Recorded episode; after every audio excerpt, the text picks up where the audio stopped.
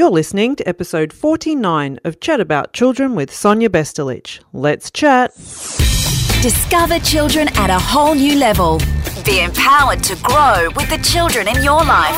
Welcome to Chat About Children with Sonia Bestulic. Hi there, and welcome to Chat About Children, where we chat about all things children and empower you to grow with the children in your life. Today is a brief episode to honour Speech Pathology Awareness Week. The theme for 2020 is communicating with confidence. So, today, what I'm going to cover is really just first up giving you a very quick overview of what a speech pathologist is and help you understand a little more about what a communication disability is. And then I want to launch into sharing with you my top 10 tips to nurture confident communicators. Now, just before I launch into all that, I do want to share something really quickly about confidence generally. I was reflecting on this, and I feel like a bit of an exchange I had with my son the other night could provide a little bit of an example that speaks to confidence generally. Because I think, broadly speaking, to some degree, when I look at confidence, I feel like at times it can directly correlate to the level of confidence that we might have in ourselves. And that's obviously going to depend on the context or the environment that we're in or that we're required to communicate in. So, to share a brief few moments I had with my son the other evening. So, I went to his room to say goodnight, and he was having some quiet time, you know, looking at books. And when I went to say goodnight, he said, Oh, mum, before I go to sleep, can you give me some pluses to do? And what he was meaning there is, can I give him some addition equations? Because he loves doing maths. So, he handed me some paper and a pencil. And so I did. I started writing up some equations for him. And he said, Oh, don't give me minuses. And I asked why. And he said, Oh, I find subtraction hard. To which I responded, mm, Are you not feeling confident with subtraction right now? And he shook his head. And I asked him, Well, how do you think you might become more confident with subtraction? And he knew immediately because he looked at me smiling and he said, Practice. And I said, Absolutely. Practice is going to make you more confident with any skill. So, I guess in essence, you know, no matter what we're learning, practice and perseverance is going to allow for progress, you know, of course, with that right guidance and teaching. And often, when in day to day with my children or working within mentoring, coaching relationships, I often will observe a couple of things here. I will observe a want to run away from the learning curve or you know, a want to move toward the learning curve. And sometimes I'll bring that option up with those that I work with or with my children, in that I say, well, you can run away from the learning or you can run toward it. But which option is going to result in progress? So ultimately, the mindset and the opportunities for practice do play a key role in building confidence in anything, and that does include communication. So, let me launch in and share with you some facts about speech pathology in honour of Speech Pathology Awareness Week, and then I'll get into the top 10 tips to nurture confident communication in kids. So, for those of you who are new to Chat About Children or relatively new to Chat About Children, I have been a speech and language pathologist now for over 20 years, having had the privilege of working with thousands of children and their families to support their communication development. And this is both at oral and at written communication levels for a variety of purposes. And in 2006, I founded Talking Head Speech Pathology Clinics in Sydney, Australia. And these are basically clinics that provide a speech pathology service to individuals of all ages. So, Speech Pathology Week and Speech Pathology Awareness. Basically, we want to promote the speech pathology profession and the work done by speech pathologists with the 1.2 million Australians who have a communication disability. Speech Pathology Week basically runs from the 23rd to the 29th of August. As mentioned earlier, the theme for this year is communicating with confidence. And certainly this year, with the coronavirus pandemic, it has highlighted the challenges faced by Australians with communication disability. As we all know, communication is a basic human right, and Speech Pathology Week seeks to make Australians aware of this. Now, as speech pathologists, we do work to ensure that everyone can communicate with confidence. And it is really important that the broader community does understand that communication disability is largely invisible, it can be unseen and out of sight. And more confident communication does help to maximize educational, health, and social outcomes. And of course, communication is more than just speech. So, in terms of communication disability and communication access, well, basically, communication disability affects a person's ability to understand and be understood by others, and the levels of limitation range from mild to profound and can be temporary or last a lifetime. Children and older people make up the majority of people with communication disability, and children are more likely to have profound or severe communication disability than older people we want to consider that one in seven people with communication disability need formal assistance with communication, and half of all the people who do need formal assistance with communication have an unmet need for this assistance. So there is a lot of scope, awareness, compassion, understanding that really needs to occur when we are considering people within our communities with communication disability. So, just to round off a few basics on what a speech pathologist does or the areas that we work on. Very quickly, speech pathologists work on a hugely broad range of areas. Now, this can include language, so the ability to understand and process language and also use language to express oneself. We also, within language, look at things like social language skills and play skills and play development. There's also areas we work on, such as feeding and swallowing, voice, speech sounds, speech fluency, as well as pre literacy. So they're the skills that kids need before or that help them learn how to read, write, and spell. And also literacy, so the ability to be able to read, spell, and write appropriately. So there's just a hugely wide array of areas that speech pathologists do work on. So just a few quick tips on successful communication and you know when we are interacting with someone who does have a communication difficulty Please do understand that there are many ways to communicate. If you are communicating with someone when you are having difficulty understanding them, have a go at asking that person yes or no questions just to aid your understanding. Make sure that you are understood and also check with the person that you have understood them correctly. If you have asked a question, wait for that person to reply and give them time to respond. So always be patient. And the other big tip is to speak normally. So there's no need for you to raise your voice or slow your speech when interacting with someone that does have a communication difficulty. Okay, so moving on to my tips for raising confident communicators. So, as mentioned at the start, to feel confident at anything, it takes opportunities for practice and with our kids, ideally, we want them to be practicing in a safe context when you might be close by, but not doing it all for them. Now, obviously, in the school environment, there are opportunities to practice communicating within various contexts there.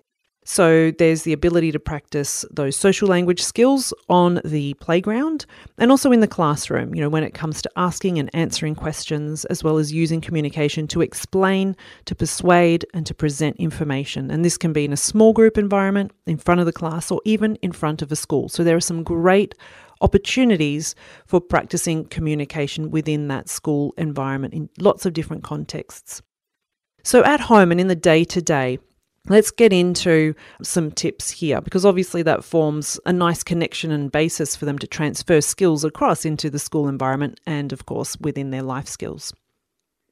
So, one of the things to make sure of is that you're really considering that mindset does matter. Like it matters in lots of things in life. And of course, it also matters when it comes to communication and confident communication.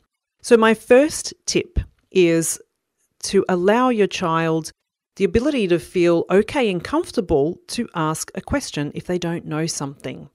And for a child to experience that positively. And that's going to happen, of course, you know, in our day to day and in the home environment. So encourage your child to ask questions. And when they do, acknowledge that it was, you know, it's a good question. That was a great question. Oh, that was an interesting question. Glad you asked that. Like, that's how you learn stuff. Like, there's some of the things or some of the ways that you can acknowledge that when your child does ask a question and specifically reinforce it. So, we want to keep kids confident with that habit of asking questions, you know, rather than having them feel like they should know something and then feel anxious because they don't know something. So, we really want them to feel or develop that mindset that it's okay. The other thing to, I guess, address with children is to let them know that, you know what, asking questions can take some courage sometimes. And it's okay. You know, your being brave can help others to be brave. And we just take small steps as we need to. So giving that reassurance, because for a lot of kids, it can be really daunting and, and anxiety provoking, you know, the thought of asking a question in class. So, if you feel like your child is in that category or you're an educator that no doubt would have children within that category, but, you know, taking those little small steps to build them up to feeling okay with asking a question is really important. So, that's tip number one. Tip number two, again, in terms of mindset, making sure that your child feels that it's okay to check that they've understood correctly. So here it's giving them that confidence to, if they've heard some information that's been said to them, that they have the confidence to firstly have a strategy, like, you know, repeat the information back to themselves or to reword it back to the other person. So it could be that you know, they're practicing, oh, can I check that I've understood this right? Have I got this correct? And then they go on and reiterate what they've just heard. So I think those kind of top two mindset matters are really important. Having your child feel it's okay to ask a question when they don't know something, and that it's okay to check that they've understood something correctly.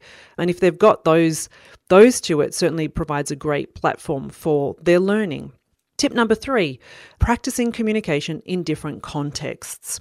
So, of course, I mean, this sounds really obvious. You know, you could consider yourself a super confident communicator in day to day, but put you up to speak in front of a large audience. In that context you're like nah i am not a confident communicator in that context. You know and it's okay but you know it's about developing that awareness as well. And if you had to you'd look at steps to practice to be able to be more confident in that context. Okay so how do we use daily life activities to build confident communication?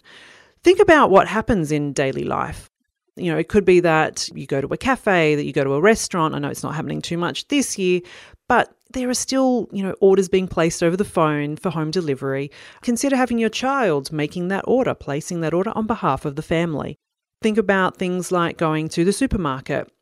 It could be that you have your child ask a staff member where one of the items is that's on your shopping list so that they're feeling more confident using their communication in the community. Then also at home, Mealtimes are a great opportunity to really practice communication and different ways to communicate. I know it's a challenge to have shared meal times, but where you can, just consider what kind of exchanges you can have at mealtime. So, one example would be a recount. So, talking about what has happened in that day, recounting the sequence of events. And remember, you want to be sharing your recount of the day too, because you're providing that model of language.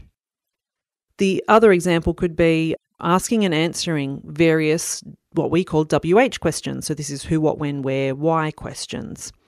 And remember that you're sharing a conversation. It's not an interrogation. And I know that, you know, as parents, it can be I don't know, easy to fall into that interrogation pattern. Like, how was your day? What did you do? Who did you play with? Did you have all your lunch? And it's just like question after question after questions being fired. But that's not necessarily a really natural you know, sample of conversation. So make sure that you're sharing equally conversation and sharing your day, your feelings, your opinions, your thoughts, etc.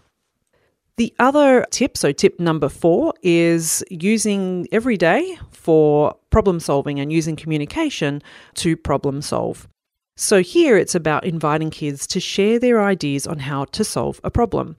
And ways that you can help role model this is when a problem occurs, it doesn't have to be anything major, it can be something quite quite small. You tip over a glass of water, for example, think out aloud when you're solving that problem. Oh no, like what can we do now? You know, do we need a mop? Do we need a napkin? So you might kind of be going through the options and having your child invite them in to give some ideas that they will have too. It's important that your child hears how you process the problems and how you create those options for solutions. And of course, having them practice this area of, I guess, a life skill is important for them to be able to then apply the problem solving communication within themselves, within their own problems they're trying to solve independently, and also later in life or even at school, you know, within a, a team or within group work. So, everyday problem solving and using communication around that is tip number four. Moving on to tip number five use car time. So, car time is a fantastic time to communicate and to get your child's opinion on various things. You know, in the car, it could be that you know, usually there's music going on, or they might be looking at a book or looking outside, whatever is happening. Use car time to communicate and to also share things and for you to make comments as well about you and your experiences about what you can see around you. So, car time is a wonderful time for quality communication. Number six tip is to language enrich your environment. Now, this can happen really simply, and this could be something like using audiobooks. Now, again, car time, this kind of flicks into tip number five. You can use audiobooks in the car or also at home, you know, throughout the day, various occasions. But audiobooks are fantastic for language enrichment.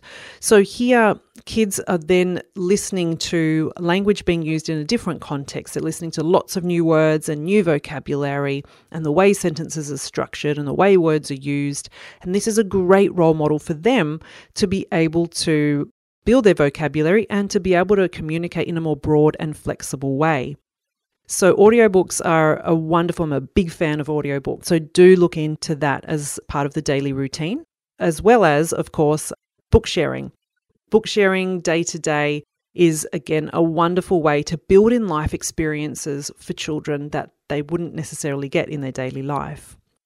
And it also has all the other benefits that I kind of mentioned with audiobooks in terms of language enrichment and vocabulary, etc. Moving on to tip number seven Listen and honor what your child is saying. So, here, this is really important, I guess, in a sense where it acknowledges and validates your child's communication. And we want to keep them confident and feeling positive about their communication. And I guess feeling that their communication is important and is valued. So it is really important that those little things that we show, even with our body language, does show that we're listening to our children. Now, obviously, this doesn't relate to when you're in the car, but certainly for a lot of us, you're working a lot from home. We could be on the screens a bit more.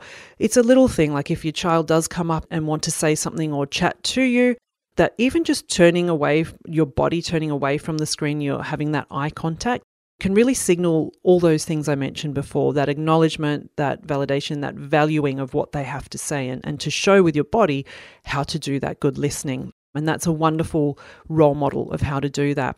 So, certainly listening and honoring what your child is saying is really important. And together with that, another little tip is things like getting down to the child's level as well. So you can achieve that eye contact and they can really feel like they are being listened to as well. Tip number eight is providing constructive feedback when required. So, with communication, or really with anything in life, it's helpful to have constructive feedback. So, here just being honest, being authentic, and being helpful in response to your child's communication. And this is obviously preferred rather than the criticism or over exaggerated praise um, that may not really be accurate. So, it's not about praising a child for something that isn't really accurate. It's more about being constructive with any feedback you have to provide. So, it could be just something like, you know, if your child hasn't said something that's absolutely correct, whether it's their grammar or whether it's their speech or whatever it might be, just give them some feedback, provide some modeling. So repeat back what they've said a few times in a conversational way, acknowledge the message they've given you, but then also be helpful in any response. You know, it could be, oh, I didn't quite understand what you said. Can you say it a different way? Or using those yes no questions as we mentioned earlier and giving any other more specific constructive feedback depending on what your child has said and the age of the child. Tip number nine is to build self awareness. Now, this is more about building your child's self awareness, by the way. And it's really, really important in terms of, yes, their self awareness with their communication in different contexts, but also when it comes to identifying their emotions and communicating them. So, again, here it's really important that we are modeling the language that we use to express how we're feeling and that we use lots of different describing words to express our emotions and our feelings. That exposure of all the different words does help our children to be able to, you know, build that emotion vocabulary and use it themselves. And it also is really helpful for, you know, at the time when they're developing that vocabulary, for us to respond to them with words that match what they are feeling at the time. So it helps them to link, okay, I'm feeling this, and this is the word that goes with it.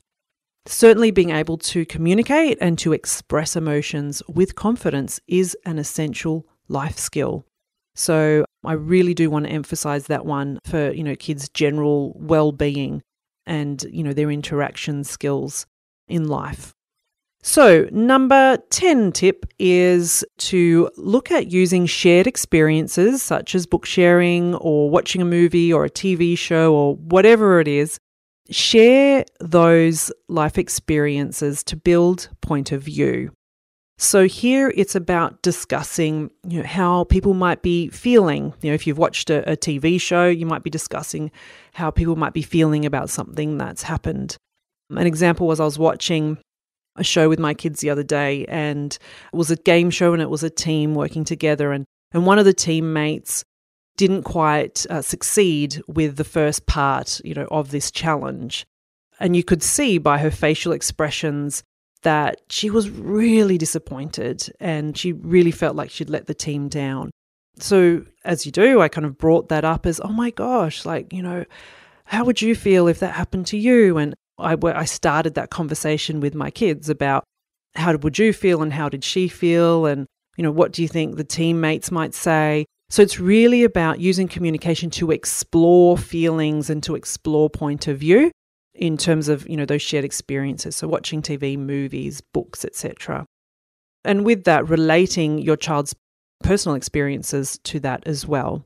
Also within this context you can use communication then to predict things. What might happen next to, as I mentioned earlier, use communication or language to solve problems.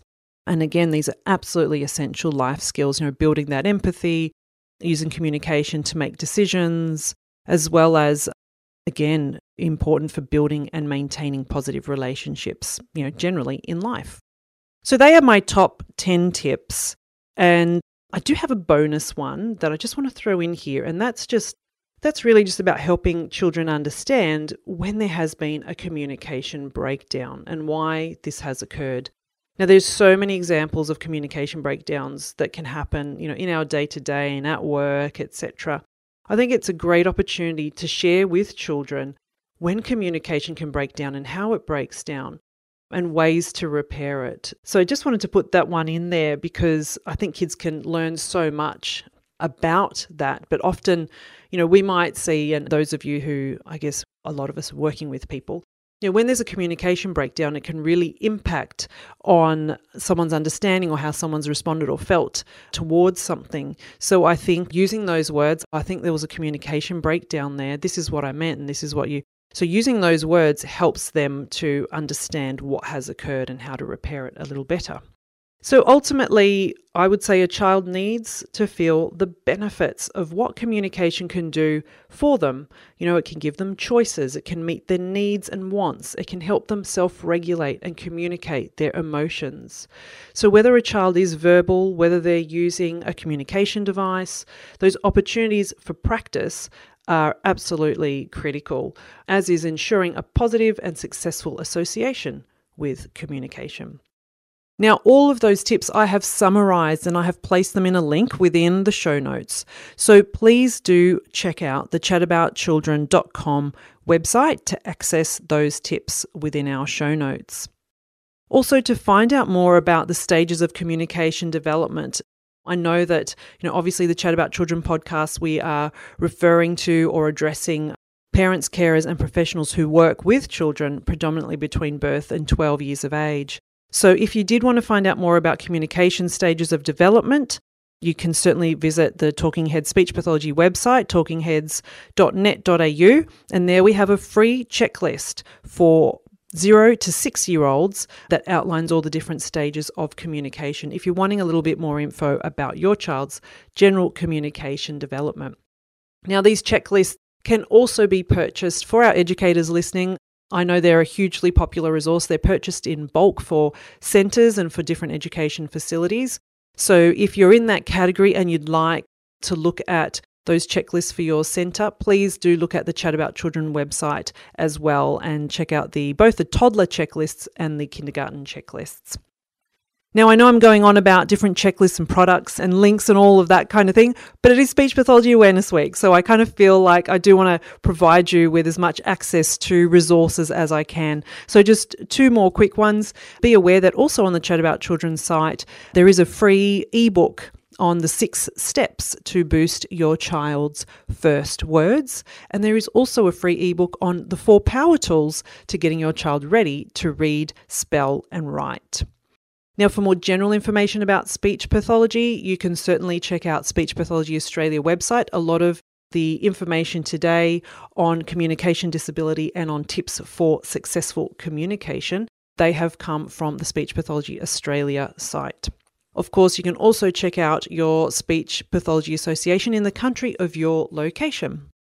So that pretty much wraps up today's episode, the special episode honouring Speech Pathology Awareness Week. I thank you so much for your attention. I do encourage you to leave a rating and review and to share this episode with anyone you know will benefit from it. I do celebrate you and I look forward to chatting soon. Thanks for joining the Chat About Children with Sonia Bestulic. www.chataboutchildren.com.